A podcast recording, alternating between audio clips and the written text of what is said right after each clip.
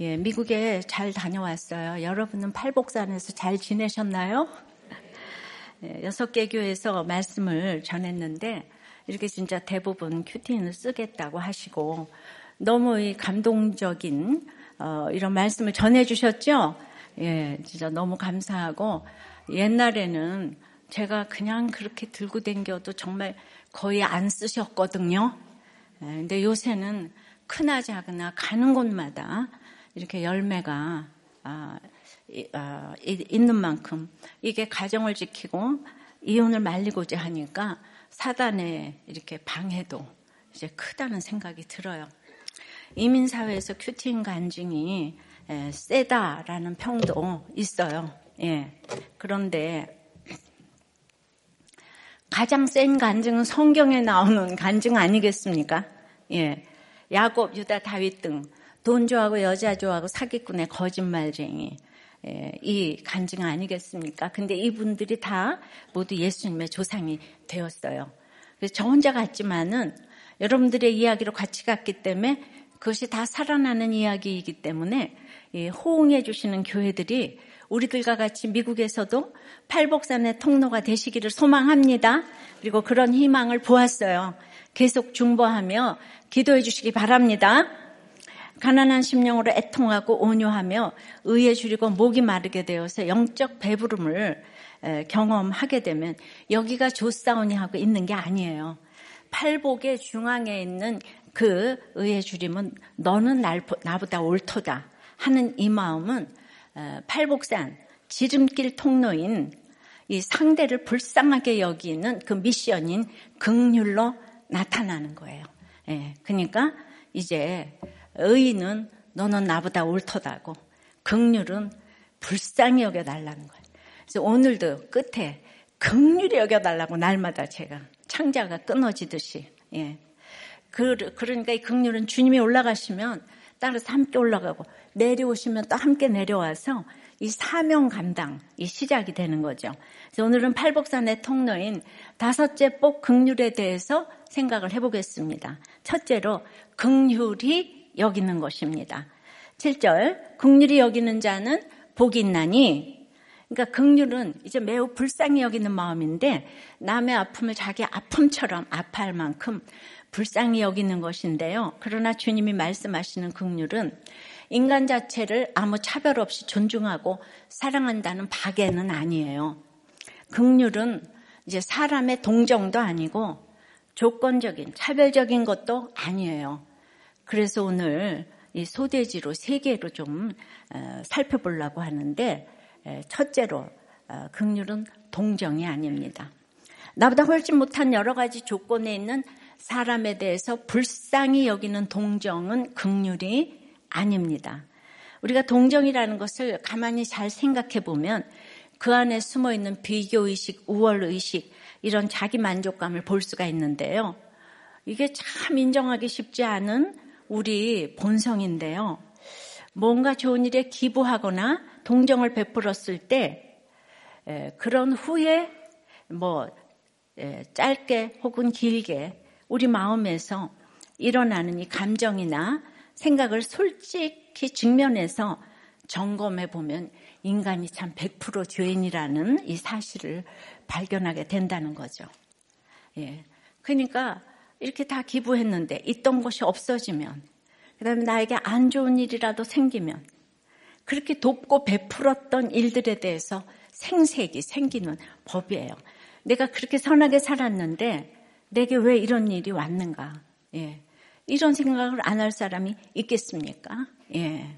내가 그렇게 녹취했는데. 목장 섬겼는데. 예. 그러면 이제, 예. 그거 자체가 기쁨이 아니고, 아니, 하나님이 계시긴 한 거야?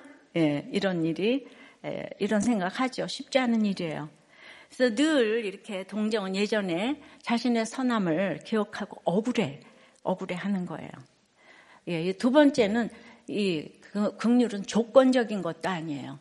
예, 아리스토텔레스는 수사학이라는 책에서 긍휼을 그 고난을 당할 이유가 없는 사람이 끔찍하고 고통스러운 악을 당하는 것을 우리가 볼 때 느끼는 고통이라고 정의하는데요. 모든 사회에서 일어나는 일들에 대해서 우리가 고통당하죠. 한마디로 남이 부당하게 고통을 당할 때 내 마음에 생기는 고통스러운 감정을 긍휼이라고 했어요. 그래서 이제 헬라 문화에서는 피고는 재판정에서 이 배심원들의 마음에 이 긍휼을 불러일으키기 위해서 최선을 다해 소소하고, 그래서 피고는 변호 중에 엉엉 울기도 하고, 약자를 데려다 놓고 어린아이들 데려와서 최대한 불쌍하게 보이려고 애를 쓰면 그 모습에 넘어가서 처벌을 면하곤 했다는 거예요. 여기서 강조점은 이 부당한 고통에 있습니다. 그런 일을 당할 사람이 아닌데, 당해서는 안 될 사람인데, 그런 사람이 고통을 당하면 우리는 불쌍히 여기는 측은지심이 생긴다는 거예요. 그러니까 맹자가 측은지심을 설명하면서 든 예도, 어린아이가 오물에 빠졌을 때, 빠지려고 할 때 불쌍히 여겨 도와주려는 마음이라고 했는데, 거기 건장한 장경이라고 하지 않았어요. 강도나 원수는 말할 것도 없겠죠. 만약에 그런 사람이 우물에 빠지려고 한다면 측은지심이 생긴다고 했을까요? 고통당해 마땅한 사람이 고통을 당할 때 우리는 불쌍히 여기지 않을 것이죠. 그렇죠? 그죠? 이렇게 세상의 상식이나 윤리의 기준에서 긍휼은 조건적이고 차별적이에요. 죄인이 고통을 겪는 것은 당연한 벌이니까 불쌍히 여길 필요가 없어. 예. 의인이 고통을 당하는 것은 억울한 일이니까 다 불쌍히 여겨서 도와줘야 돼. 사실 이런 판단이 있어야 죄인들이 모여 사는 인간 사회의 질서가 유지될 수 있지 않겠습니까? 그게 도덕이고 법 아니겠어요? 예. 그런데 이제 세 번째, 주님의 긍휼은 이 상식적이고 도덕적이고 윤리적인 오해를 이렇게 딱 바로잡아 주시는 거예요. 예. 한마디로 이제 원수를 사랑하라 그러시잖아요. 주님은 여기서 오늘 긍휼히 여기는 자는 복이 있나니 하실 때 어떤 자격이나 조건을 붙이지 않으세요. 이웃을 긍휼히 여기는 자라거나 긍휼히 여길 만한 자를 긍휼히 여기는 자라고 하시지 않았어요. 그저 긍휼히 여기는 자예요. 가족, 친구, 이웃, 친분이 없는 사람이든 원수든 누구든지 가리지 않고 긍휼히 여기는 자가 복이 있다고 했어요. 상식과 도덕과 윤리로 우리는 기복산에는 오를 수가 있지만 팔복산에 올라 진정한 복을 누릴 수는 없어요. 인간의 옳고 그름은 팔복산의 통로가 될 수 없습니다. 팔복산에 오르기 위해서는 세상 윤리의 한계를 뛰어넘는 주님의 가르침에 순종하여 모두를 긍휼히 여겨야 합니다. 예, 그러면 왜 긍휼히 여겨야 하나요? 우리 모두 밑둥 잘린 나무 상태로 차별하지 않고 죽음이 다가오는 거예요. 원수까지, 선하던, 다 포함해서 모두에 대해 불쌍히 여겨야 될 내용은 우리 모두 죄인으로 지금 이제 죽음이 차별 없이 찾아온다는 것이죠. 그래서 자신이 이때 불쌍한 존재임을 깨닫는 것은 화가 아니라 복인 거예요. 근데 지금 알지도 못한 채 떨어지고 있던 통로가 죽음의 낭떠러지로 가고 있는 것을 이제 알게 됐어요. 예. 본인이 죽음의 낭떠러지로 지금 밑둥 잘린 나무인데도 그걸 인지하지 못하잖아요. 그걸 알게 되는 것이 너무 복이라는 거죠. 그러니까 우리가 건강하든 아프든, 부하든 가난하든, 유식하든 무식하든, 성격이 좋든 나쁘든, 착하든 악하든, 모든 사람은 죽음 앞에서 한없이 무기력한 불쌍한 존재입니다. 고난이 있으면 있는 대로 불쌍하고 없어도 없는 대로 불쌍한 게 인간이에요. 그래서 사람은 누구나 긍휼이 필요합니다. 우리가 평생 겪는 모든 고난과 고통과 환난과 재앙은 결국 죄의 뿌리를 두고 고난은 장차 당할 마지막 고난인 그 죽음의 예고편일 뿐인 거예요.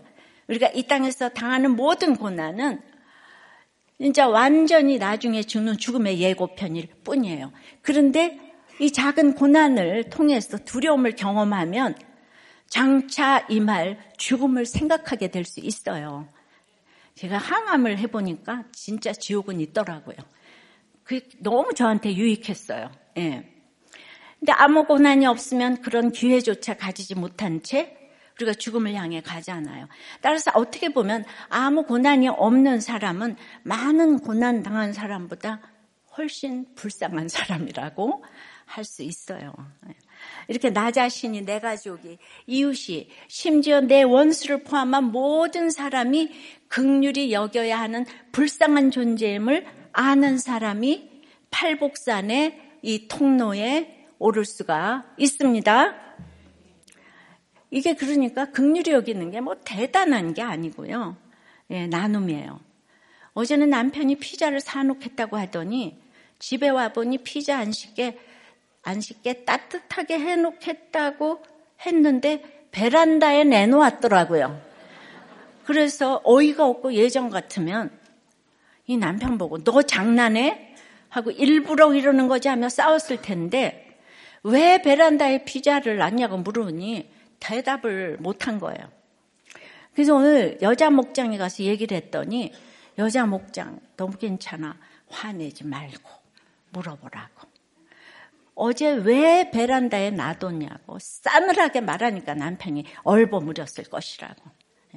그래서 집사님 남편도 항상 그래서 너무 힘들었을 거예요.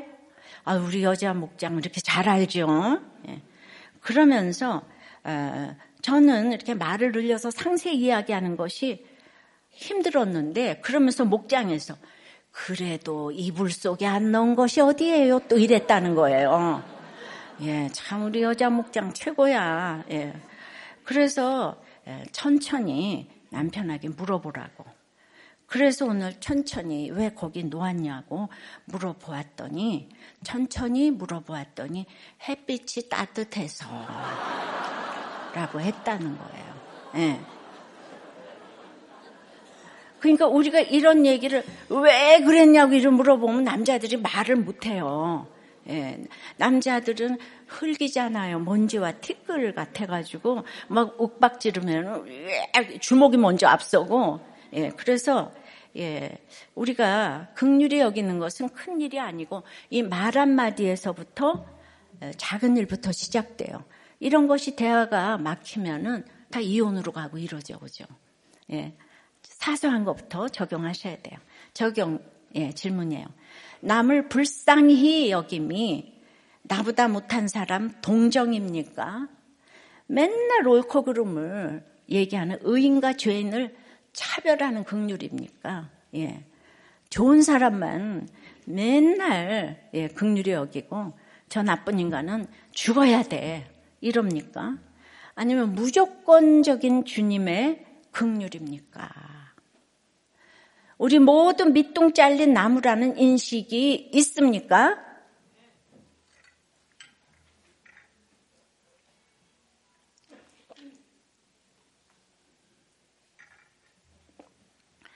그냥 팔복산의 통로는 무조건 긍휼히 여겨야 되는데요. 그것은 두 번째, 긍휼히 여김을 받아야 되는 거예요. 긍휼히 여김을 받으면 또 긍휼히 여기고, 긍휼히 여기면 긍휼히 여김을 받고 이제 7절 그들이 긍휼히 여김을 받을 것이며, 그러나 누구나 긍휼이 필요하다는 것을 머리로는 알지만 실제로 다른 사람을 긍휼히 여기기란 쉽지 않아요. 게다가 나를 힘들게 하는 사람을 긍휼히 여기는 것은 불가능에 가깝습니다. 사실 같이 죽어가는 상태라면 누가 누굴 긍휼히 여길 수 있겠습니까? 내가 죽어가는데 남 걱정할 여유가 없겠죠. 그래서 죄 가운데 죽는 모든 인간을 긍휼히 여길 수 있는 것은 구원의 반석에 오른 사람뿐이에요.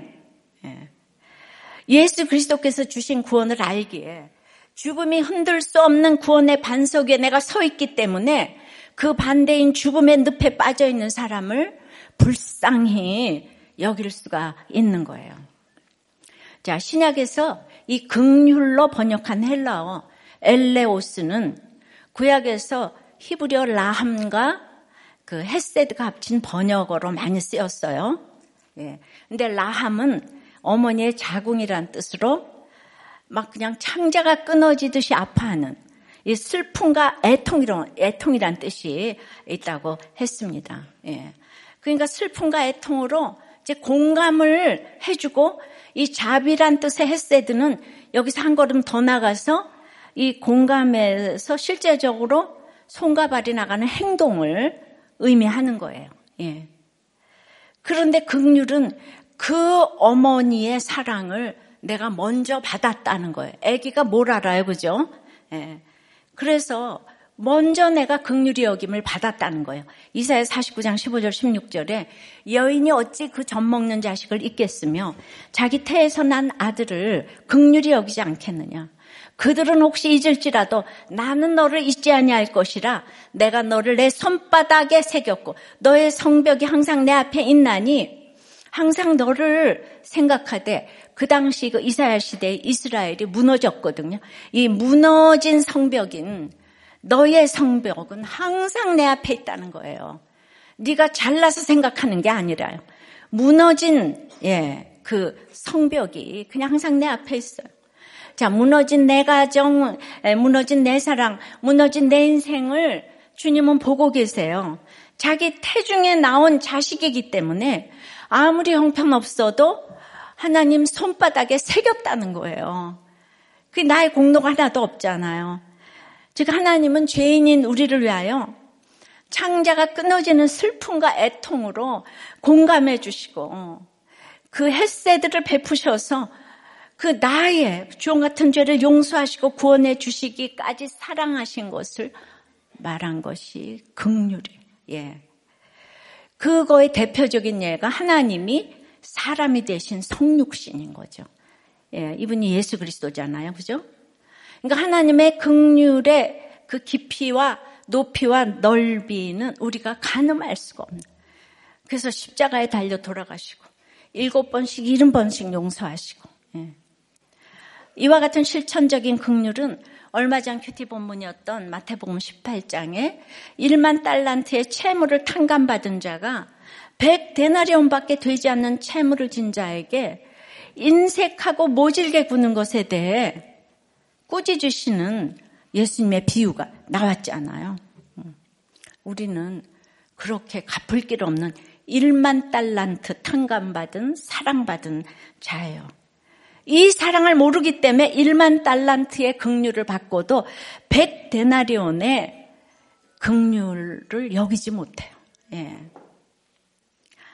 본문에서 이 동사는 미래, 수동태로 되어 있기 때문에 예. 그리고 이거 신적인 수동태이기 때문에 긍휼을 베풀어 주시는 주체가 전적으로 하나님이시라는 거예요. 근데 그 시점이 미래라는 거예요. 지금 긍휼을 베풀어 주시면 지금 잘 살고 감옥에도 안 가고 다 그래야 되잖아요. 근데 이제 그걸 믿음을 바라는 것을 실상으로 놓고 보지 못하는 것들을 증거하면서 가야 되는데 예. 그러니까 이게 하나님만 믿으면 되는데 전적으로 긍휼의 주체는 하나님이신데 그렇다고 인간이 아무것도 하지 않는다는 건 아니죠. 예. 하나님께서는 그런데 내가 100데나리온의 채무를 탕감해 준 그 긍휼이 여긴 것도 하나님 다 기억하신다는 거예요. 다 기억하신다는 거예요. 예.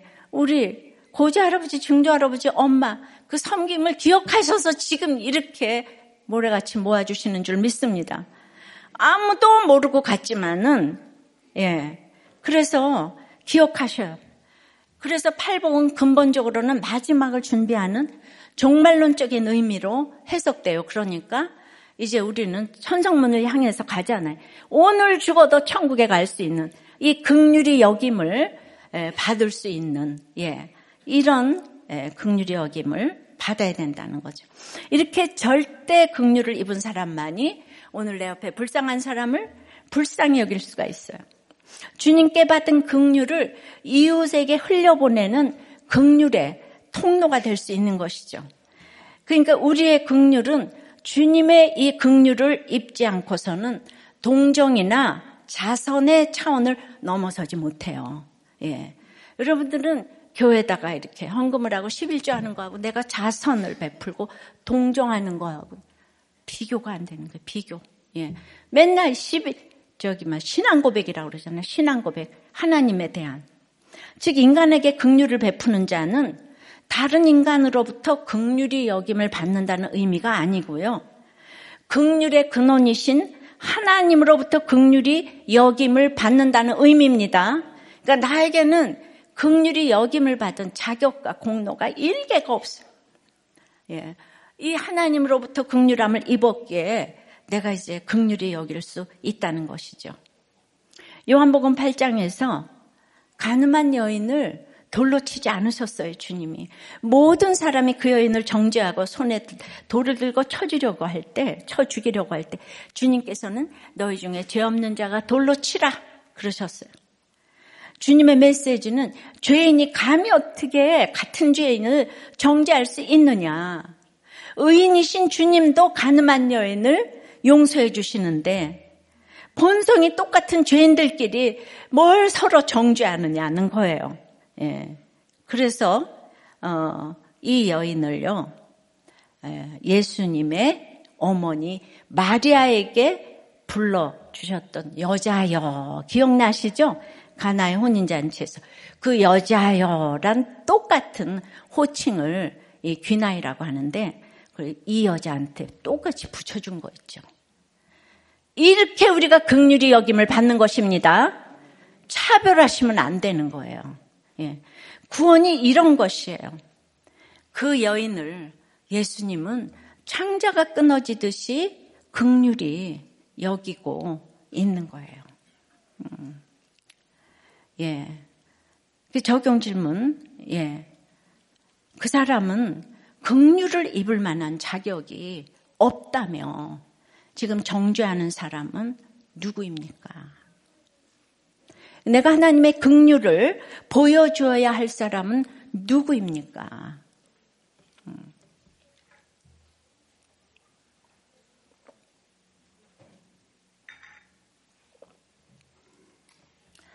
긍휼인 라함과 그 헤세드 하면은 긍휼의 선지자, 불타는 사랑의 선지자 하면 망하기 직전에 북이스라엘의 호세아 선지자가 아주 유명해요. 긍휼의 선지자로. 우리가 중독된 것의 가장 1위가 자식이라고 할 수 있는데요. 하나님께서 우리를 테스트해 보시기에 가장 좋은 대상이 바로 자식이에요.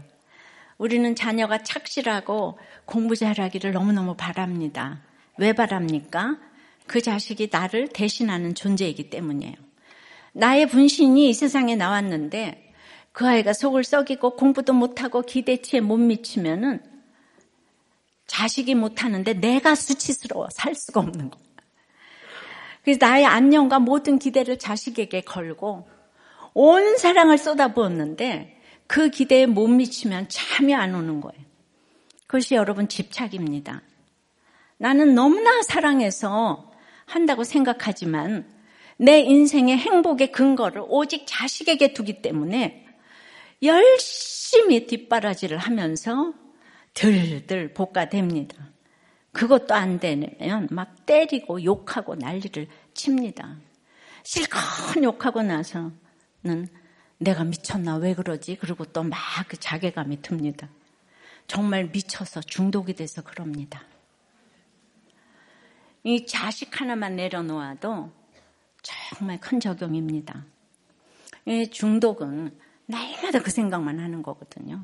그 자식이나 애인이나 마약이나 끊어보면 집착인지 사랑인지 금세 압니다. 글쎄 지난주 그렇게 굶기고 때려서 죽게 한 계모도 아이의 집중력을 위해서 아침에 2시간씩 성경 필사를 시켰다는 거예요. 그러니까 공부를 잘하게 하려고 했나 봐요. 예. 거기도 또 교회는 다니나 봐요.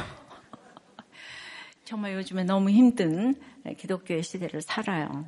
그럼 이제 어떡합니까? 우리가 자녀 중독, 배우자 중독에 걸렸기 때문에 그리고 이제 이때가 망하기 직전이에요. 예, 북이스라엘이. 그러니까 호세아와 같은 역할 모델이 꼭 필요합니다. 하나님은 30여 년 후에 망할 이스라엘 백성을 살리기 위해서 호세아 가정을 아주 통째로 통로로 지금 쓰시는 거예요. 근데 백성들이 너무나도 미련하기 때문에 이제 비웃기만 하는 거죠. 그 30년 후에 지금 망할 건데 당장 재앙으로 다가오지 않으니까 어떤 말씀도 안 들리는 것이 망하기 직전에 북이스라엘이 너무 갑자기 부강했거든요. 예, 여로보암 2세 때문에. 예. 그래서 호세아가 낳는 족족 망하고 예, 죄사함을 받지 못하고 내 백성이 아닌 자녀들이 자꾸 이제 나오는 거예요. 그래서 이름의 뜻이 끝이다 한 창녀 같은 고멜, 예, 고멜 아내를 데려오라 그러시죠. 예, 또 뭐 아내뿐만 아니고 남편도 마찬가지일 수 있죠. 흩으시고 패하시는 그 이스루엘이라는 이름의 아들, 또 사함받지 못하는 로하마의 그 부정의미로 로루하마, 예. 또 암미의 부정어 로암미, 내 백성이 아닌 아들, 이런 식구들과 살면서 전부 안 믿는 거야. 예. 그 북이스라엘의 선지자의 자녀인데 다 안 믿는 거야. 부인은 완전히 예, 남자 찾아서 날마다 떠나고 그럼 가서 또 데려오라 그러고 예. 자녀들은 다 그냥 패하고 예. 이런 식구들과 살면서 멸망의 메시지를 전하게 하시는 거예요. 그러니까 이런 자식을 주셔도 네가 긍휼히 여김 받아서 긍휼히 여기며 평강할 수 있냐? 하나님의 사랑을 보일 수 있는가? 이런 역할 모델로 예, 호세아를 쓰셨어요. 그러다 그 삶이 망한 게 아니에요. 그 삶은 구원을 위한 소명의 삶이에요. 하나님께서 우리에게 이 땅에 역할 모델을 주셨는데 자꾸 그걸 옳다 나쁘다 하시면 안 되는 거예요. 이게 하나님 자체가 상급인 거예요. 하나님을 신뢰해야 되잖아요. 선지서의 주제가 멸망포로 회복이라고 했습니다. 계속적인 형벌은 이 땅에 없어요. 30년 후에 이스라엘이 망한다고 예수 믿는 사람들이 망하지 않아요. 예. 영적 이스라엘이 되는 거잖아요. 그죠? 예. 그러니까 하나님은 어떤 경우에도 회복의 약속을 주시는 거예요. 인간의 힘으로는 지금 예, 이것을 이스라엘이 망하지 않게 할 수가 지금 없는 거예요. 너무 우상숭배가 끝까지 달아서 하나님은 망하기로 작정을 하셨거든요. 그러니까 이렇게 말씀을 들어야 되는데 우리는 전쟁이 안 나게 해달라고 그러고 그냥 예 그게 아니고요. 저는 우도 좌도 아니고 복음이에요. 복음. 저는 정치도 안 할 뿐더러 아는 사람도 없어요. 네, 다 아시겠지만 자식 배우자 술, 담배, 여자, 마약 다 못 끊어요. 근데 은혜로 한순간에 끊을 수 있어요. 우리는 하나님의 은혜를 사모할 수밖에 없습니다.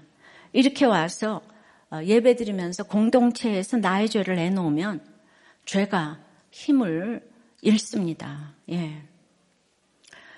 예전에 국민일보와 인터뷰를 하는데 우리들 교회가 건강한 교회로 소문이 났는데 노하우가 뭐냐. 그래서 제가 날마다 큐티하는 것과 내가 누구보다 힘든 결혼 생활을 해보았기 때문이라고 대답을 했어요. 그러니까 구약의 호세아 선지자도 그 아픔을 너무나 겪다 보니까 백성의 아픔을 이해하게 된 거예요. 예. 불행한 결혼 생활은 잠시 힘들겠지만은 밑둥 잘린 나무라고 생각하면 하나님 나라를 이루어가기 위해서 너무 좋은 약재료인 거예요. 인생이 짧잖아요.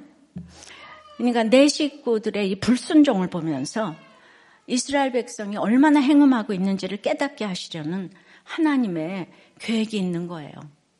호세아 가정이 이렇게 쓰임받는 것이 하나님이 주신 소명인 거예요. 그 당시 그 여로보암에 굉장히 부강한 때였지만은 북이스라엘은 아이러니컬하게 지금 망하기 직전인 거예요. 이스라엘 백성들이 교회는 다녀도 구원과는 전혀 상관이 없는 거예요. 저는 이 시대가 그런 시대가 아닌가 생각합니다. 우리가 100년, 5,000년 만에 지금 제일 잘 살아요. 제일 잘 살아요. 그런데 동성애, 성문란, 이게 말도 못하지 않아요? 그때 북이스라엘과 지금 똑같은 거예요. 그래서 결혼의 목적이 행복이 아니고 거룩이라는 말 이해를 못합니다. 요즘은 그냥 어디를 가도 가정 지키라는 말씀부터 저는 전해요. 아무리 전해도 지나치지 않은 것 같아요. 네, 무조건 전합니다. 큐티를 위한 큐티가 아니고요. 부흥을 위한 큐티가 아니고 가정을 지키기 위한 큐티를 전하고 있습니다. 여러분들도 그렇게 이렇게 진짜 긍휼히 여김을 내가 받아서 긍휼히 여기기 위한 것이 가정을 지키기 위한 그 목적 하나만 해도 우리 교회 존재의 목적이 있는 것 같아요. 그런데도 지금도 교회를 나오는데도 자식한테 무슨 일이 생길까 생각만 해도 죽을 것 같다면 그것은 중증 집착입니다. 내 집착 때문에 자녀들의 인생이 불행해지죠. 자식은 하나님 것이에요. 나에게 맡긴 것이에요. 우리는 청직이에요. 생각보다 강남, 판교 이곳에 불행한 결혼 생활, 자녀 집착이 생각보다 많아요. 보기에는 멋있어 보이고 그리고 몇십 년 같이 교회를 다녀도 아무에게도 이야기를 못하기 때문에 자신이 낮아지는 걸 상상을 못하고 아픔을 내놓지 못합니다. 슬픔과 애통으로 공감해 주시고 햇새들을 베푸셔서 죄를 용서하시고 구원해 주시기까지 사랑하신 이 주님의 긍휼을 먼저 경험한 우리들 교회 성도들의 그 긍휼의 그 여김받음인 그 헤세드가 지금 울려 퍼지고 있는 거잖아요. 여러분들이 그걸 먼저 받았어요. 긍휼의 여김을 받았어요. 정말 애통에 공감으로 목장에서 공감해 주시고 손과 발이 가는 또 목장에서의 이런 그냥 그 행함으로 적용해 보세요. 여러분은 사랑받고 자랐나요? 무너진 내 가정 때문에 늘 책임을 누군가에게 돌리고 있나요?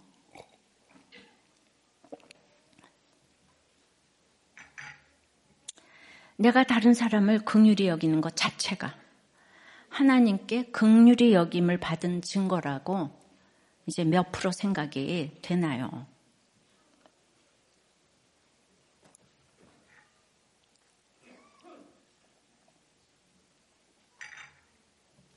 예, 전부 이번 주 이제 나눔인데요. 이제 교회 다닌 지 4년밖에 안 돼서 인생 전체를 붙드는 말씀은 아니고 제일 감격한 말씀은 있습니다. 첫 해에 목사님이 열왕기상으로 설교하셨는데 엘리야가 이세벨을 피해 로뎀나무 아래 누워 있었어요. 그때 하나님이 엘리야야 내가 어찌하여 여기 있느냐 하시며 부르셨어요. 근데 그 말씀을 듣는데 갑자기 눈물이 나기 시작해서 끝날 때까지 멈추지 않았습니다. 왜냐하면 제가 두 집 살림을 하고 있는데 집 앞에서 제가 내연녀와 저녁을 먹으러 가고 있는데 아내가 뒤에서 여보라고 불렀어요. 여보라고 불렀을지 여보라고 불렀을지 이렇게 드라마를 좀 그때 저를 부른 여보라는 말이 주님이 저를 네가 어찌하여 여기 있느냐 부르신 것임을 깨달았어요. 그때 이후로 조금씩 말씀이 들리게 되었고 무엇보다 저에게 주시는 말씀으로 받아들이게 되었습니다. 예. 그러니까 여러분 이런 얘기 들으면은요, 막 정말 그 불쌍히 여기시옵소서. 진짜 하나님의 긍휼이 임했구나. 이게 느껴지십니까? 예, 우리 ANC 온누리교회 목사님 너무 적용 잘하시죠? 예, 그런데 거기에 이렇게 장애우 딸이 있으신 거예요. 그런데 그 호프가 이름이 호프인데 집회 내도록 한 번도 안 빠지고 나와서 제일 크게 아멘! 아멘! 하는 게 호프였어요. 예. 그러니까 여러분 이 육적인 장애는 진짜 장애가 아닌 거예요. 교회 나오는 걸 너무 즐거워하는 거예요. 걔가. 예. 그러니까 이제 목사님이 그런 이제 근본적인 이런 이제 그 창자가 끊어짐이 있으실 것 같다는 생각이 이제 들었어요. 예. 그러니까 긍휼이 여김을 받음이 이런 간증을 할 때 느껴지는 거예요, 그죠? 인간으로는 할 수 없는 거잖아요, 그죠? 예. 자, 팔복산의 통로는 세 번째. 그래서 가장 힘든 사람을 데리고 함께 올라야 합니다. 마태복음 5장 44절에 이렇게 말씀하세요. 나는 너희에게 이르노니 너희 원수를 사랑하라고. 우리가 불쌍히 여길 만한 사람, 불쌍히 여기는 것은요. 기복산에 사는 사람들도 많이 하잖아요. 그런 긍휼은 팔복산에 오르는 통로가 아니에요. 원수를 용서하라를 넘어 사랑하라는 것이 얼마나 힘든 일입니까? 우리가 하나님의 긍휼을 입었기에 이렇게 70번이라도 용서해야 하고 주님이 십자가에 못 박히시기까지 모든 것을 내어주셨기에 이것이 긍휼인 거예요. 나는 애 끓는 긍휼로 사랑할 수 없어요. 그런데 예, 힘든 사람들 많아요. 내 옆에 가해자와 피해자라는 이 단단한 사고의 틀은 절대로 깨지지 않아요. 몇십 년, 몇백 년이 지나도 피해 의식이라는 것은 정말 가정별로, 지역별로, 나라별로 정말 없어지기 힘든 일인 것을 우리가 보고 있잖아요. 이 바위를 우리가 깨가려니까 정말 이게 쉬운 일이 아니에요. 우리 존재의 한계가 이렇기 때문에 용서하라는 말은 그냥 한낱 구호에 지날 수밖에 없는 것 같아요. 이 화상을 당했던 이지선 교수는 23살에 화상을 당해서 23년 만에 이화대학 교수로 금이 환영을 했어요. 근데 가해자가 아직도 사과하러 오지 않았다고 해요. 법의 처벌을 받았다고 하는데 그러나 자신은 피해자로 살지 않았기 때문에 사고를 당했다고 하지 않고 만났다고 표현을 한다고 해요. 그리고 이 사고로 얻은 것이 너무 많다고. 이게 긍휼이 여김을 받아서 긍휼이 여기는 거예요. 그러니 진정한 용서의 종결자는 하나님뿐이심을 인정해야 합니다. 진정한 용서는 저는 도저히 용서할 수 없으니 주여 불쌍히 여겨 주시옵소서. 그 부르짖는 것부터 힘든 대상자를 팔복산에 데리고 올라가는 것. 그 이름을 내서 내가 부르짖으면서 저 용서할 수 없어요. 주님 나를 불쌍히 여겨 주시옵소서. 예. 여기 꼭 데리고 오는 게 아니고 기도부터 시작을 해야 되는 거죠. 예. 내 사연 억울한 미움 등이 여전히 이렇게 남아 있겠죠. 그러나 그 고난을 겪으며 내 죄악을 깨닫고 주님을 만난 구원이 너무 크기에 그 구원이 가장 중요함을 알기에 나를 힘들게 하는 원수 같은 그 사람도 구원의 자리에 데리고 나올 수밖에 없는 거예요. 나의 구원의 근거가 나에게 하나도 없잖아요.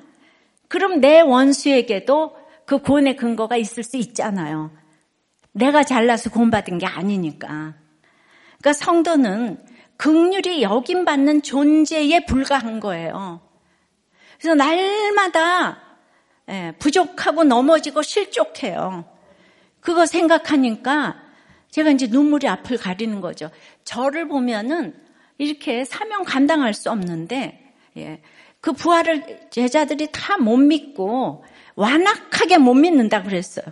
그래도 거기 세방원에 표적을 주면서 증인 삼으셨잖아요. 잘나서가 아니라 그냥 오늘도 내일도 말씀 전하러 댕기니까 다시 주님 앞에 설 수 있게 되는 줄 믿습니다. 긍휼을 한 번 못 맛보았다고 완벽해지는 게 아니에요. 그러니까 내가 너무 부족하니까 51대 48, 52대 47. 그러니까 너무 부족하니까 다른 부족한 사람이 보이고 그 사람에게 긍휼을 베풀므로 나의 부족한 부분을 조금씩 메꿔가는 거예요. 할렐루야.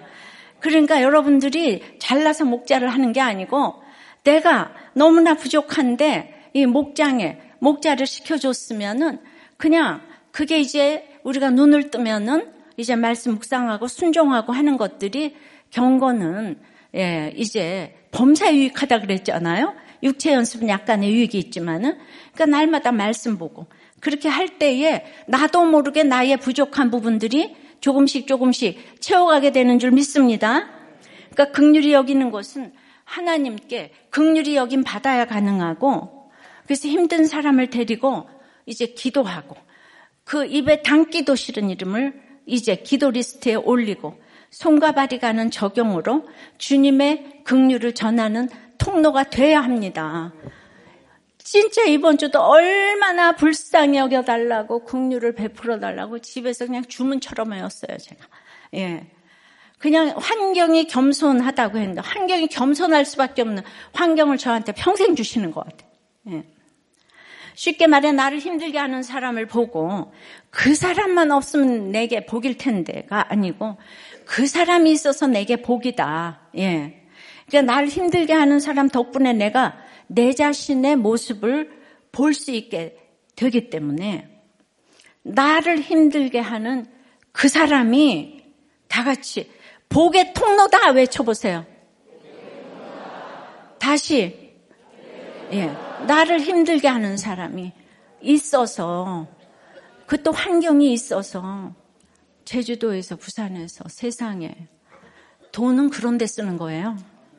여기 그러니까 호텔 얻어가지고 호텔인지 여기 뭐 예 여관인지 모르겠지만은 얻어가지고 그러니까 지금 가까운데 이 현장 예배 다 안 들으시고 계시잖아, 그죠? 예 그분들은 정말 멀리서 들릴 수 있는 저기 막 그 이유가 다 있잖아요. 예 너무 죽을 것 같으면은 이 말을 하고 싶은 거예요. 자, 적용 질문이에요. 용서해야 하지만 내가 용서할 수 없는 존재임을 얼마나 인정합니까? 주님만이 용서의 종결자이심을 믿습니까? 그래서 부활절 전도 축제 때 내가 팔복산의 통로가 되기 위해 어떤 순종을 하시겠습니까? 하나님의 뜻에 민감하게 되면 그래서 이제 긍휼히 여기게 되는 거예요. 내가 죄인이니까. 긍휼히 여김 받으면 창자가 끊어지듯이 아픈 거예요. 예. 정말 그냥 그 예, 끊어지듯이 아픈 거를 저는 늘 이렇게 경험을 하는 것 같아요. 어떤 여인이 예, 지도자와 간음을 했어요. 근데 간음한 여자의 남편이 그 지도자를 죽이고 감옥에 갔습니다. 신문에 그 일이 났어요.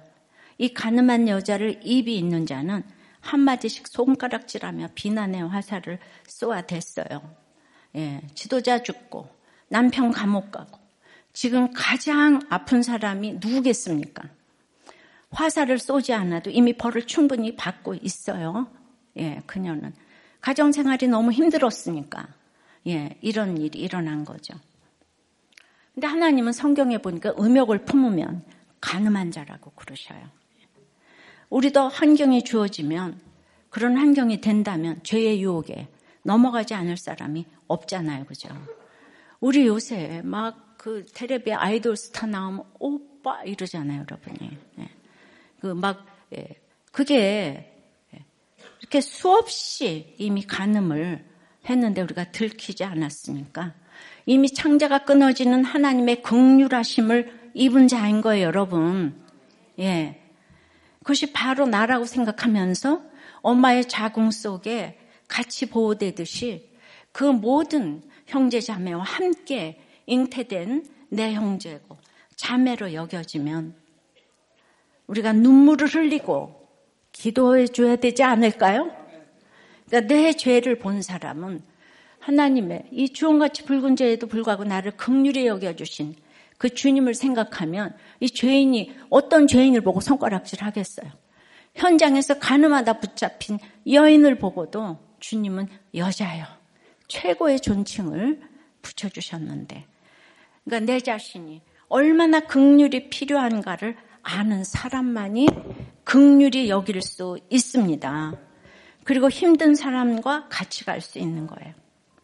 이것이 복 있는 사람이고 이제 그 팔복산의 통로로 입성할 수 있는, 그러니까 이게 미션이 되는 거예요.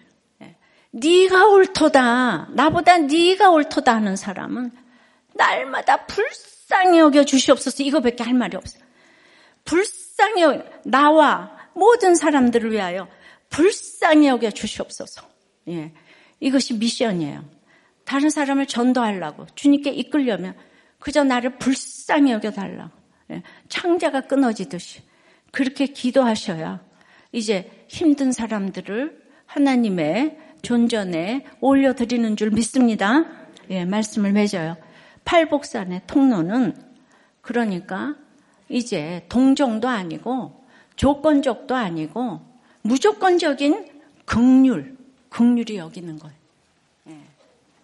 그리고 나는 주님의 이제 이런 창자가 끊어지는 그 슬픔과 애통으로 공감을 받으며 헤세드의 사랑으로 구원받은 이 긍휼이 여김받는 이런 대단한 신분이 된 거예요. 그럼 이제 우리는 가장 힘든 사람을 데리고 나의 긍휼을 전해야 되겠죠. 우리 너무 연약해요. 내가 부족하기 때문에, 날마다 연약하기 때문에 그렇게 해서 예, 정말 기도할 수밖에 없는, 예, 주여, 예, 우린 연약합니다.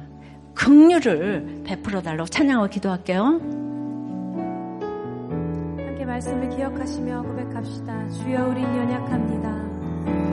주여 우린 연약합니다.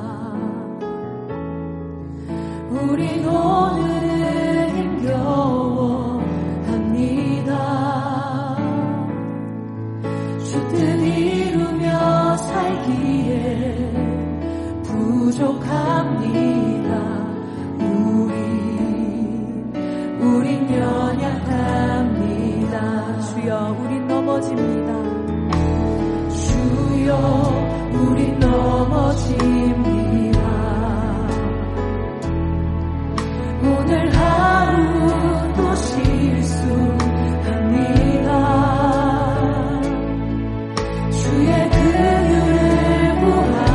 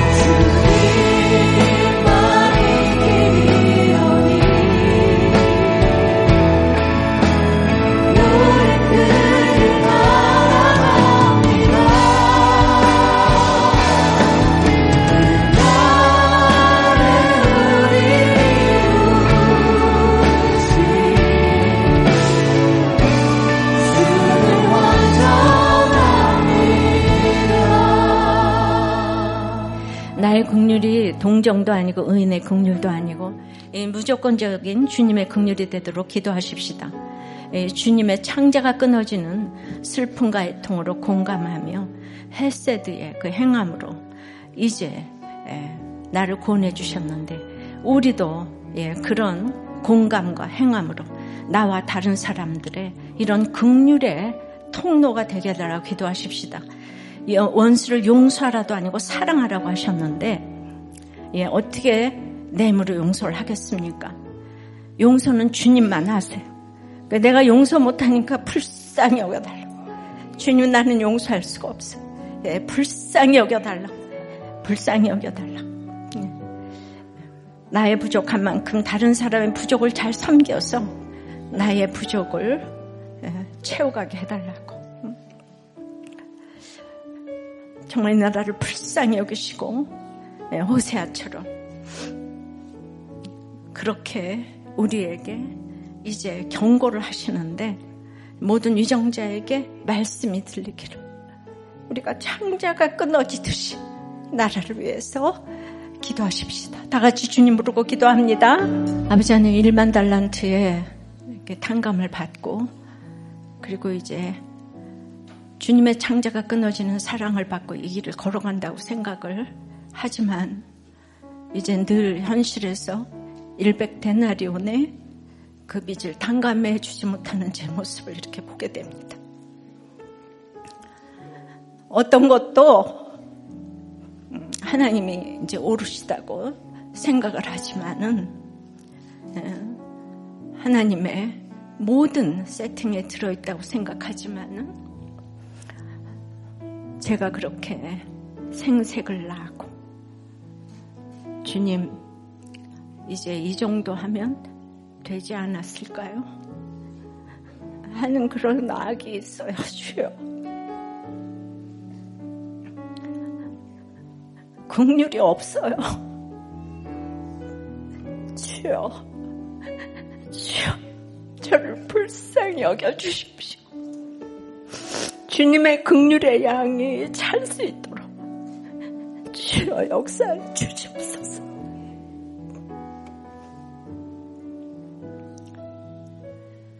링컨이라는 한 사람의 지도자 때문에 미국이 복을 받고 전 세계가 복을 받았습니다. 그런 긍휼의 양이 차지는 지도자 한 사람 때문에 교회가 복을 받는데 이제 여러분들의 왜 하나님이 계시다면 그럴 수 있을까 하는 이런 얘기들 그거 모두 저의 긍휼의 양이 차지 못한 것을 회개합니다. 주여, 저를 불쌍히 여겨주시고 용서하여 주십시오. 아버지,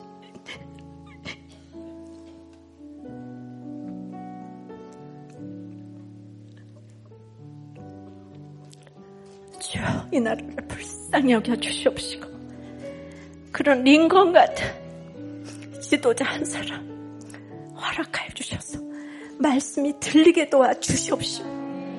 해석하여서 해결할 수 있도록 주여 역사하여 주시옵시고 우리 한 사람의 구원을 위하여 이제 부활절 전도 축제에 그냥 의례적인 행사가 아니라 각자 집안에 창자가 끊어지는 사랑으로 여러분들의 기도 리스트에 올리고 그 힘든 사람을 위하여서 내 속에 이런 긍휼이 없음을 보며 하나님께 기도하고 나가는 우리의 이 팔복의 통로인 긍휼이 될 수 있도록 주여 불쌍히 여겨 주시옵소서.